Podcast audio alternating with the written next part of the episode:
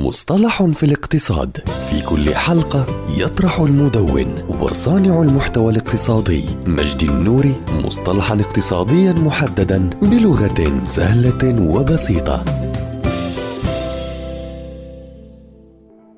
خط التجميع. هو عملية إنتاج تقسم تصنيع سلعة إلى خطوات تكتمل بتسلسل محدد مسبقا، وخط التجميع هو الطريقة الأكثر استخداما في الإنتاج الضخم للمنتجات، إذ أنه يقلل من تكاليف العمالة لأن العمال غير المهرة يتم تدريبهم على أداء مهام محددة بدلا من استئجار حرفي ماهر لتجميع السلعة بشكل كامل حيث تقوم الشركات بتوظيف العمال فقط لإضافة ساق إلى كرسي أو مسمار إلى آلة وبذلك يتم اختصار الجهد والوقت والتكلفة ويعود هذا النهج إلى بداية القرن العشرين على يد عملاق صناعة السيارات هنري فورد.